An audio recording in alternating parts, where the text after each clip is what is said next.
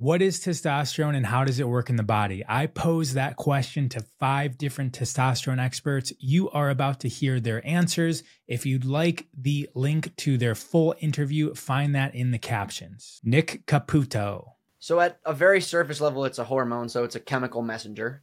It's a little deeper, a steroid hormone, which means that it has the ability to directly impact gene expression because it has the ability to get inside the nucleus of a cell. So, steroid hormones are a little bit different than some other hormones in that regard. And then it's also an androgen hormone, so it's it binds to the androgen receptors and influences uh, sex related stuff, among other things. So that's how I would describe it, like, or I would define it. So, additionally, I would say that. Uh, I mean, I could describe how it's produced, but it's not. I guess it's not really relevant to the question. I would say. Yeah, let's go into that. How is it produced? So there's two main pathways or that that signal for testosterone production. So the first one, the main one, is the uh, HPG axis pathway or the hypothalamic pituitary gonadal axis. So it starts in your hypothalamus, which releases GnRH or gonadotropin releasing hormone, which then there's a, a blood vessel that goes directly from the hypothalamus to the anterior pituitary. So the GnRH goes through that little blood vessel, I forget what it's called, and signals for the release of two hormones from the pituitary LH, luteinizing hormone, and FSH, follicle stimulating hormone. Both of those hormones get released by the anterior pituitary. They go into circulation and eventually get down into your testicles, where they signal different uh, cells in the testicles. So, FSH, follicle stimulating hormone, stimulates the Sertoli cells to start producing sperm, and LH, or luteinizing hormone, stimulates the Leydig cells to start producing testosterone. And the Leydig cells will convert after the response or the signal from LH, they will turn cholesterol into a series of other hormones pregnenolone, DHEA, and progesterone, and then androstenedione, and then testosterone. Do, do you have any opinions or any data on what happens before the hypothalamus? Like, what is the actual signal that starts this chain reaction that you just described? That's a great question. It's a loop. So once you have testosterone produced, you have the enzyme aromatase that converts your hard earned testosterone into estradiol, or the precursor to it, androstenedione, into estrone. So also estrogens. So the hypothalamus is covered in estrogen receptors. So it gauges how much GnRH to produce based on how much estrogen you have. So it's just it's monitoring the body for for estrogen. Yeah, it's called a, a, feedback loop system. So based on how much estrogen you have, which is like I guess the end of the the process, it's like the end is the beginning. So it does a lot of things. So uh, before we continue, I want to mention one other thing uh, mm-hmm. uh, with the production pathway. So in addition to LH signaling for testosterone production, there's actually a quicker way that your body does it, and that is in response to catecholamines, so adrenaline and noradrenaline. So in the moment, like let's say somebody punches you in the face or you encounter like a bear and you're like run, running or fighting or something, that increase in catecholamines actually directly signals to the Leydig cells to start converting cholesterol into testosterone immediately, whereas the LH pathway takes a little longer and usually takes place more in your sleep.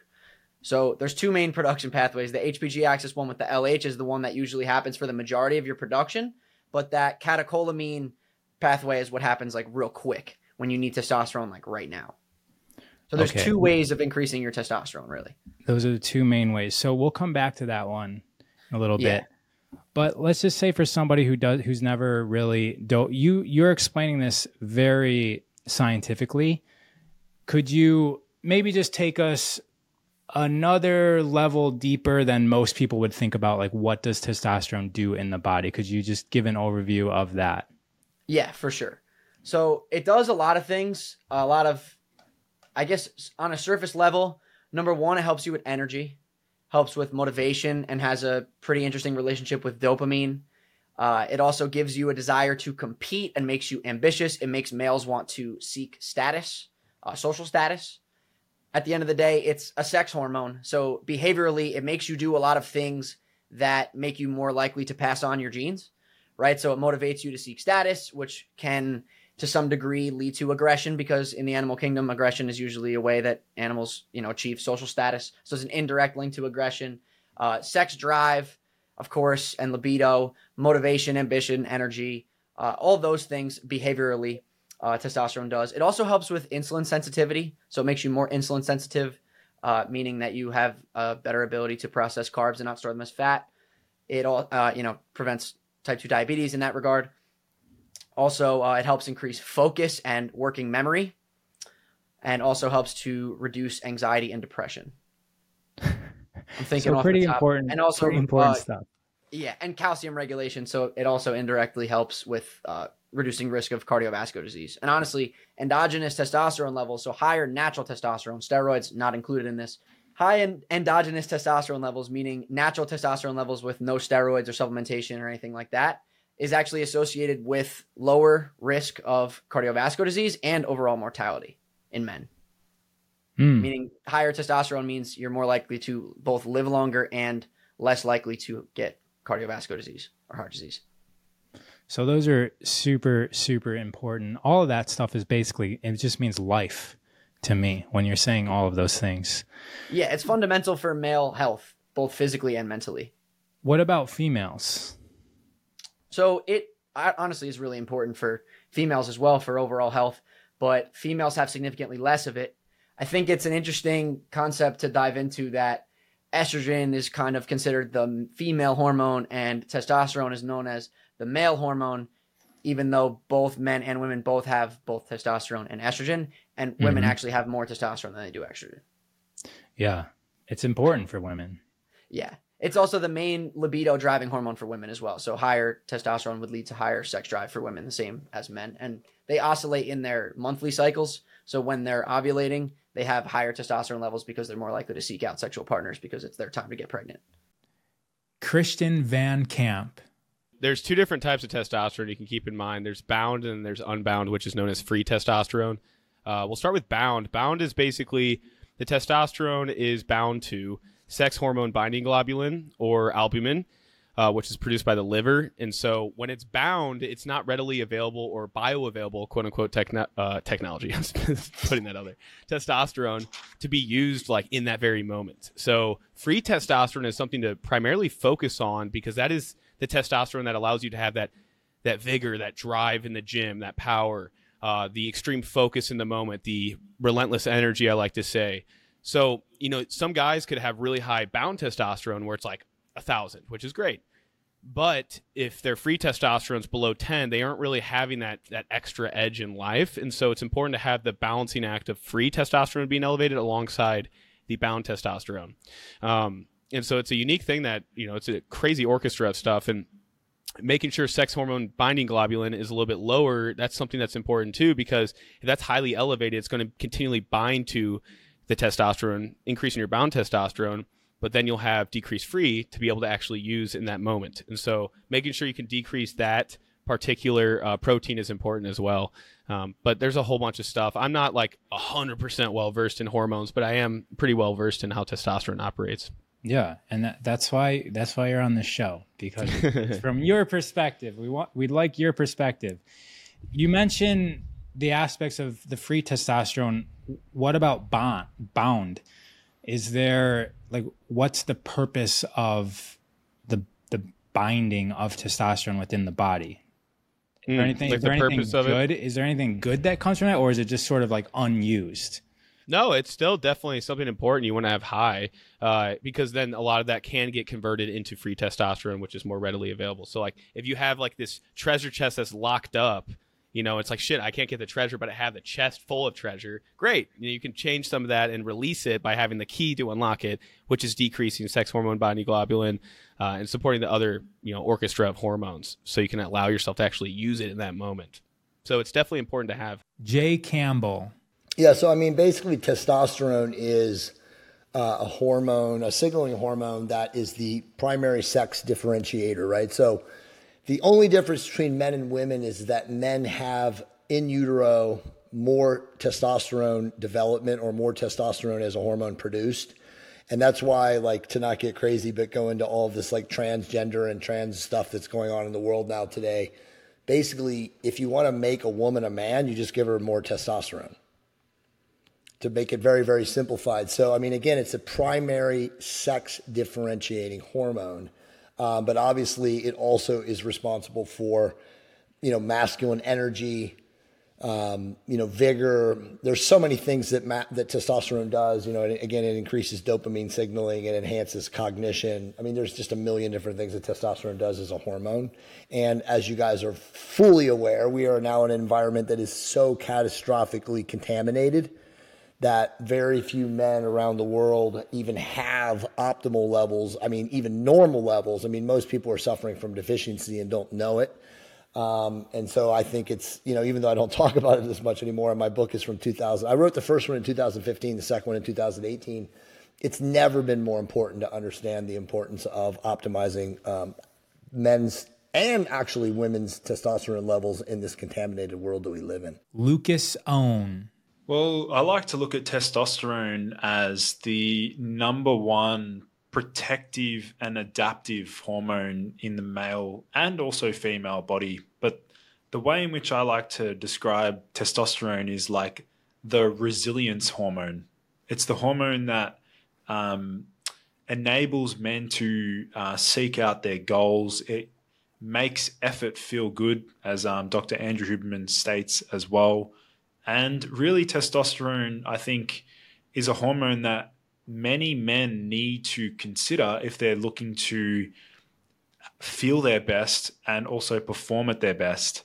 Um, and so it's a hormone that really does mediate and govern a lot of what we consider as like the um, the traits of what makes up a, a highly successful individual. A lot of the time, they have like optimized hormones, and testosterone is usually one of them. That's an amazing answer. So you mentioned protective hormone and resilience hormone, but could you elaborate on what you mean by protective hormone? Are you talking about protective in terms of like the cells of our body or protective in terms of like us as individuals within the environment that we exist in? I would say protective in the environment that we that we live in, um, due to the the burden of stress that a lot of men are faced with um, these days. You know, working a nine to five job, and then some of them have to you know, come home and and be with the family, uh, and then you know wake up again and train, and like that sort of lifestyle can be very stressful, and so testosterone can help men cope with stress by, um, you know, mi- um, mobilizing uh, energy, any energy stores in the body, and also enabling that um, that level of confidence that a lot of men are seeking. And this is something that we we realized with a lot of the stuff that I was, a lot of the content that I was creating, is that a lot of men are, are suffering from low confidence or lack of confidence, and testosterone can heavily influence uh, like self esteem and um, and confidence. Doc Farhan Khawaja. It's a hormone. It's a chemical messenger. It allows different organs and systems to communicate with each other. So when, for example, when testosterone is produced by the testes, it has to travel in the blood to different parts, like your muscle cells or your liver cells or inside your brain.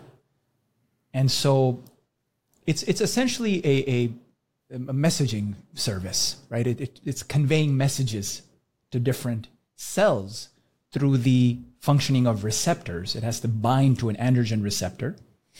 And the cool thing about testosterone, which is very rare, by the way, once, once it binds to an androgen receptor, it can go inside the cell and communicate with the nucleus, which is rare. I mean, this type of stuff doesn't happen. So it can alter gene expression inside the nucleus just through this hormone by literally going inside the cell. And that's rare because most neurotransmitters, they'll bind to the receptor and everything else will do the work, you know, second messengers and this and that. But testosterone itself goes all the way inside. So it's a very powerful hormone.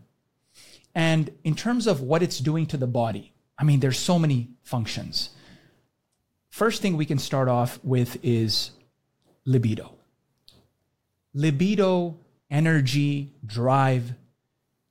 When, when a difficult task appears, and and again, it's not just you know testosterone is signaling and communicating with all these other hormones too cortisol, prolactin, estrogen, dopamine. So it's not just functioning on its own, right? A lot of marketing and, and I've been I've been guilty of this too. It's like, oh, you know, testosterone is all in all. No, it's not.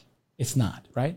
Because when you look at people who are castrated, right, they, mm-hmm. they have very, very, very small test because testosterone's not just produced in the testes, but it's also in the in the adrenal cortex, uh, adrenal gland. So you might have a little bit of testosterone, and sometimes that's enough to even get an erection, and that's enough to have libido and drive and and and grow muscle. So it's not like, hey, if I castrate you, you're done. No, no, no. It's not like that. You you may have a lower, uh, you know, your your pitch might become higher, right? You might have a higher frequency pitch or, or you may not grow body hair if it's done very young. Uh, that you know they used to do that with the choir you know 60 70 years ago they would just castrate the men because they didn't mm-hmm. want the, the pitch to, to go lower right uh, they probably still do it today in italy and stuff but uh but but but so yeah it, it's um it's a chemical messenger and it is it has many many different functions but it's also interacting with other hormones I'm trusting that you learned from the varied perspective of these testosterone experts. We have all five of the most asked questions on testosterone in the other shows in this series. Find out what those questions are and listen to the answers that they have provided us.